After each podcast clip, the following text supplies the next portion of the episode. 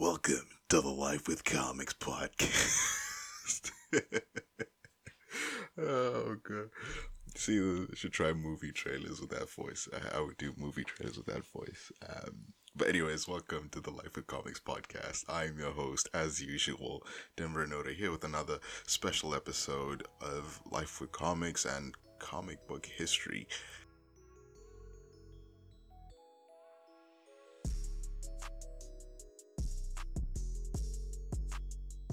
And on this episode, I'd like to focus on the Marvel character, the Norse god of thunder, Thor, Odin's son. And what I'll be going through in this episode is his origin story, how different he is from Norse mythology, how different he is from the M C U, and the theme of being worthy and dealing with self-worth. Okay, first up, as usual, I go into a character's origin story, and getting into Thor's origin story, Thor was created by Stan Lee and Jack Kirby in the Journey into Mystery comics number eighty-three, where he was fighting the Stone Men from Saturn. When we're introduced to Thor, he's in the form of Donald Blake, you know, his alter ego, who is a lame man walking with a cane, and he stumbled upon a stick in which, if he tapped on the ground, will turn him into Thor, and he will possess the power of Thor. And the Journey into Mystery comics used to be just about different horror stories and sci-fi stories with each and every issue, but then with the introduction of Thor, it really changed it into a into a mainstream Thor comic, which was always about him. It expands on the Thor mythos by introducing characters such as Odin, Loki, Heimdall, and the others. Even the character of Galactus was introduced in the Journey into Mystery comics. I really want to talk about Galactus too, just on a side note here. I really, really want to talk about Galactus and how, actually, while you may think of him as a villain, um, he's portrayed as a villain, but actually he's not. Galactus is a much more tragic character than he actually than you actually think about it. It's it's a very sad story for him and how he goes about doing his thing in the Marvel universe. Now, throughout the early run of Thor, he has this alter ego of his, Donald Blake, and he switched to and from this character for a while until he eventually decided to move away from the whole alter ego thing. He eventually finds out later in other issues that Odin sent Thor to Earth and wiped out all of his memories. Uh, he literally just flung him into Earth into a new persona of Donald Blake, and from then on, Donald Blake would go on living this normal life as if he was always there. Thor eventually find out that um, he obviously is Thor, god of thunder, and he's the son of Odin, the Norse king of all gods, the all-father of of Asgard, in which Asgard is one of the nine realms, in which I'll explain here in a little bit. And Thor has been alive for thousands and thousands of years and is part of the Norse pantheon of gods.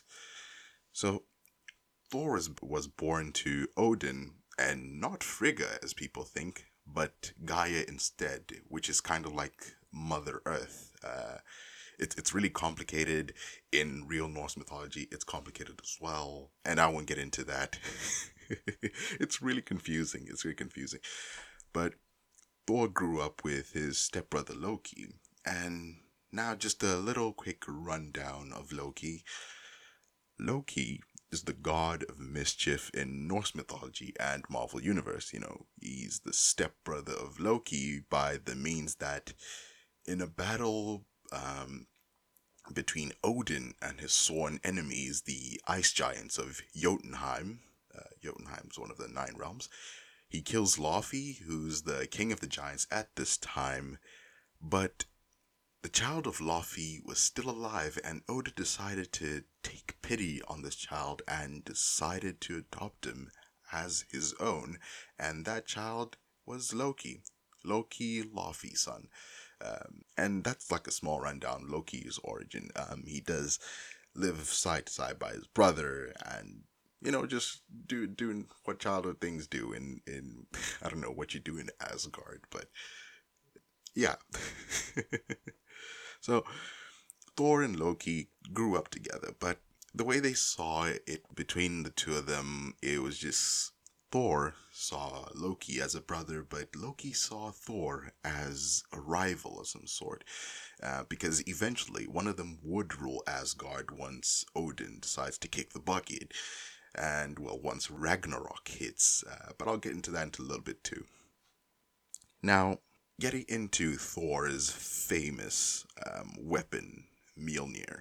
Um, at one point in time, Odin gets the dwarves to craft a powerful weapon, which Thor's most famous weapon, the hammer Mjolnir, which is literally the power of a cosmic storm forged inside a hammer, and puts an enchantment on it that says, "Whosoever wields this hammer, if they be worthy, shall possess the power of Thor." And throughout his childhood and growing up for years and years, Thor had to prove himself to be worthy just so he could wield this hammer. Um, I remember in the Unworthy Thor, like Thor as a young, brash child was so focused on trying to get the hammer, trying to lift the hammer. And, you know, he couldn't. He had to prove himself worthy. And eventually he does, he proves his worthiness and gets the hammer in Thor Annual number eleven, uh, which was quite a while ago, um, in nineteen ninety-six, in nineteen sixty-six actually, that's over forty years ago, actually, that's over sixty years ago, no, no, it's over fifty years ago.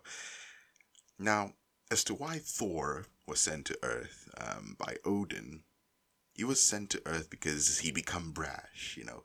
He was more akin to his actual Norse counterpart, where he'd go around looking for battle, fighting ice giants wherever he could, searching the Nine Realms just for a fight, and he was, in general, just basically a dick.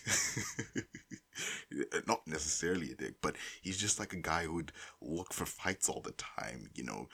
Choose the more violent path instead of, you know, a more diplomatic approach to things. And Odin sent him to Earth to teach him humility, uh, to make him calm down a notch. You know, like, dude, chill out. Like, come on, dude. Like, chill the fuck out. You know, there's there's no need to go fighting every single day or looking for a good fight and then go back and then drink pints in wherever in Asgard. Some I can imagine them having a bar in Asgard somewhere. It's just like, oh, Thor walks up in, it's like, you know, the usual mead, and you know, I just killed an ice giant today. Good times. I'll kill another one tomorrow.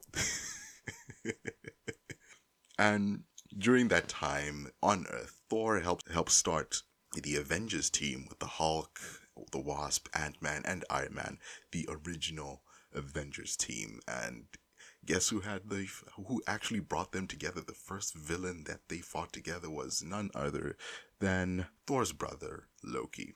Now, uh, they also eventually removed the whole Donald Blake and Thor thing, sharing the whole same body, and just reverted to just Thor being there.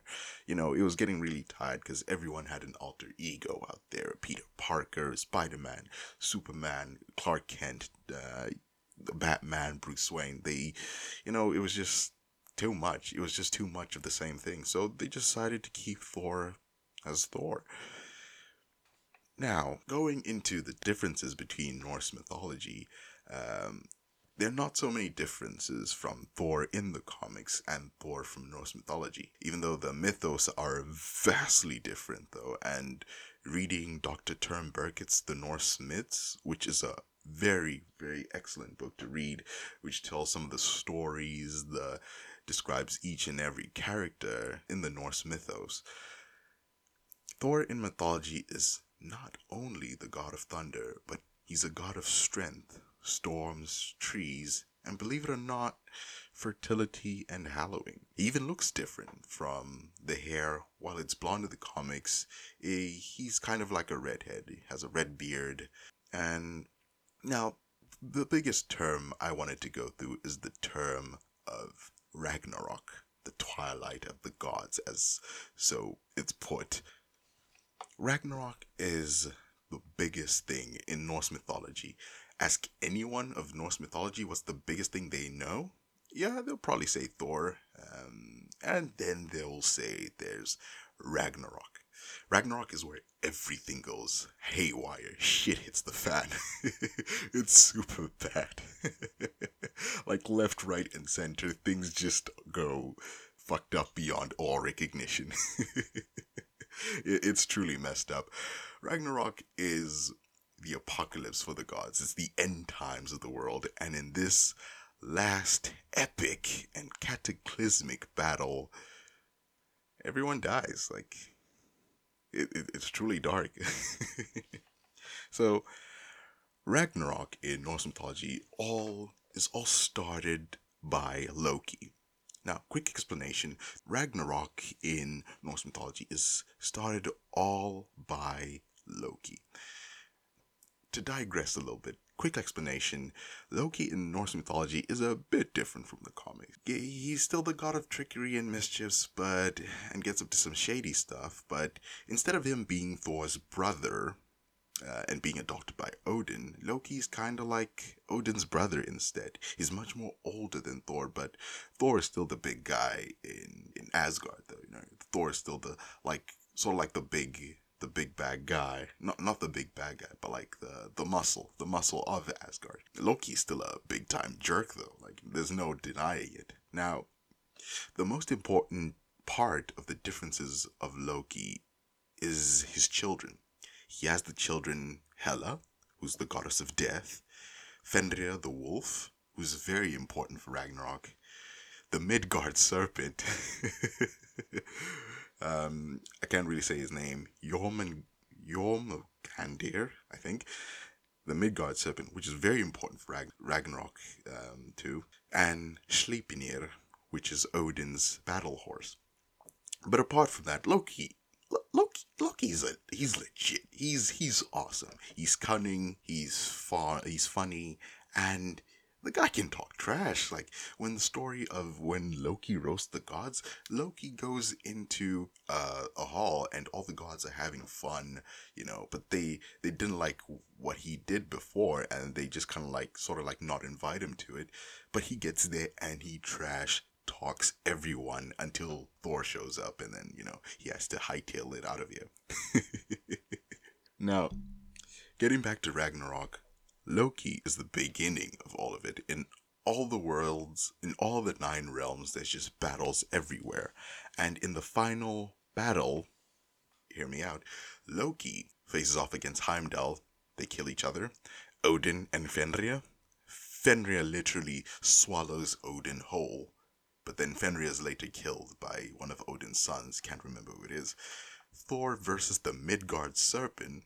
Thor kills the serpent, but takes nine steps and falls dead. But literally everything perishes. And the sad thing is that they always knew it was going to be this way. All the gods knew of the coming of Ragnarok. Odin especially. Odin saw in the future and he knew that this was going to end. Now, in the comics, the best version of in terms of Ragnarok was in J. Michael Straczynski's run of Thor in two thousand seven, where Ragnarok happens, and in that version Loki ov- obviously starts Ragnarok, but before that Odin was already dead and Asgard was just in shambles, and Thor was also in charge of Asgard at that time. So Loki invades Asgard and takes it over. Thor is cast out, and literally everyone who hasn't died was just running for their lives. Now, Thor goes to this well called Mimir's Well, which is the place where Odin got his powers by sacrificing his eye and hanging himself. But when Thor gets there, the, the well says, yeah, I, I just... I need more than just what Odin did. I, I need a little bit more. You can't just do the same, because if you do the same, I'm going to give you so much as Odin had. So Thor sacrifices both his eyes and hangs himself for a few days and becomes uber powerful. Like, really, really powerful. He's called, um, if you go around comic book forums, the most powerful version of Thor was called Rune King Thor. And he he was, like... he was a beast, man.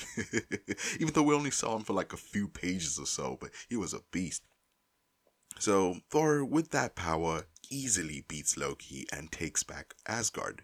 But Thor finds out that Ragnarok was a cycle all this time, that it would keep happening for these beings called those who sit above in shadow in order for them to gain power. So in response to that, in that comic, Thor looks at the beings, those who sit above in shadow, and is like, okay, fine, for this cycle to stop, you guys need to go. So he completely annihilates them. Rune King Thor completely annihilates those who sit above in shadow, and eventually Thor learns to himself that Odin sending Thor was away in order to stop this entire cycle of Ragnarok happening. So Ragnarok has happened for Norse gods over and over and over again, and Odin finally had the thought of, you know, stopping the cycle of Ragnarok, and the cycle of Ragnarok ends there for the Norse gods in comic books. Now, I want to get into Thor's hammer, Mjolnir. One of the biggest things about Thor is his hammer, Mjolnir. The Norse version of Mjolnir straight up sucks. Um, it looks bad. It looks like a necklace, honestly, but the comic version looks cool. You know, it looks just like some solid piece of freaking steel that you can, I don't know, hit someone or, yeah, it looks cool. That's all I'm going to say. It looks cool. But what's important about Mjolnir is who actually gets to wield Mjolnir and the reason why. It goes deeper than that. It, it goes deeper than just being worthy. So it says the only way to wield Thor's hammer is by being worthy. Odin put an enchantment on it that says, whosoever wields this hammer, if they be worthy, shall possess the power of Thor. Now, while Thor is worthy and has had that mantle of Thor for years and years, there was a time recently where Thor actually lost his hammer. For like a good couple of years, up until last year, um, Thor couldn't lift his hammer. He just had uh, one of his other weapons, called an axe called Yarnbor, Yarnbjorn, and that's what he was using for a while. So in the previous run by Jason Aaron from twenty twelve to twenty nineteen, there's a point in that story where Thor is not able to lift his hammer. Uh, in the event called Original Sin, Uh, by Jason Aaron in twenty thirteen, which is a pretty, it's a pretty okay story. Uh, a lot of exposition, but it's a pretty okay story. There's a point uh, near the end of the story where the main antagonist of this event, I won't put any spoilers, the main antagonist whispers just a few words to Thor, and just like that, he wasn't able to lift the hammer. And this went on for like uh, multiple runs. People went crazy over for it. You know, Thor can't lift his hammer. Like, what the hell? We didn't know what the words were at the time. It was just like a few hushed whispers, and we did not know. We did not know what those words were, and we only got to learn that uh, a few years later, in twenty seventeen, by uh, the story Unworthy Thor by Jason Aaron, what those words were at the time. And sure, Thor may have been worthy. He's done worthy acts. But the utmost reason as to why he wasn't able to lift the hammer was that Thor himself, Odin's son, did not feel worthy. Thor did not feel worthy. He did not feel like he was inherently worthy, and just like that, the hammer dropped. It was his own self-doubt, his feelings of unworthiness that caused him to lose the hammer. It's fleshed out in the comic uh, Unworthy Thor by Jason Aaron. There's an interesting conversation between Thor and Jane Foster, who's Thor's girlfriend at the time. Thor talks about how yet he may have done worthy acts every day. He fears that one morning he will try to lift the hammer and he wouldn't be able to pick it up. It was the fact that he had started having self-doubts in himself and who he is, and how he is, and just because of that, he wasn't able to lift the hammer at all.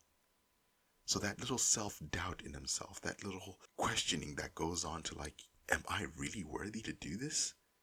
Am I really that worthy to lift up the hammer? Do I myself legit feel not worthy of this power bestowed upon me and what I have in life? He started feeling that. He started thinking about that. Self-doubt caught him, and it caused him to lose the hammer. So the actual terms of the hammer is that, yeah, um, you can be worthy to be able to lift the hammer, but you yourself have to feel worthy enough to do so too. And yeah, actually, there's been a multitude of people who, who have been able to lift Thor's hammer, actually. Uh, the most common one is Beta Ray Bill in The Mighty Thor number three hundred thirty-seven.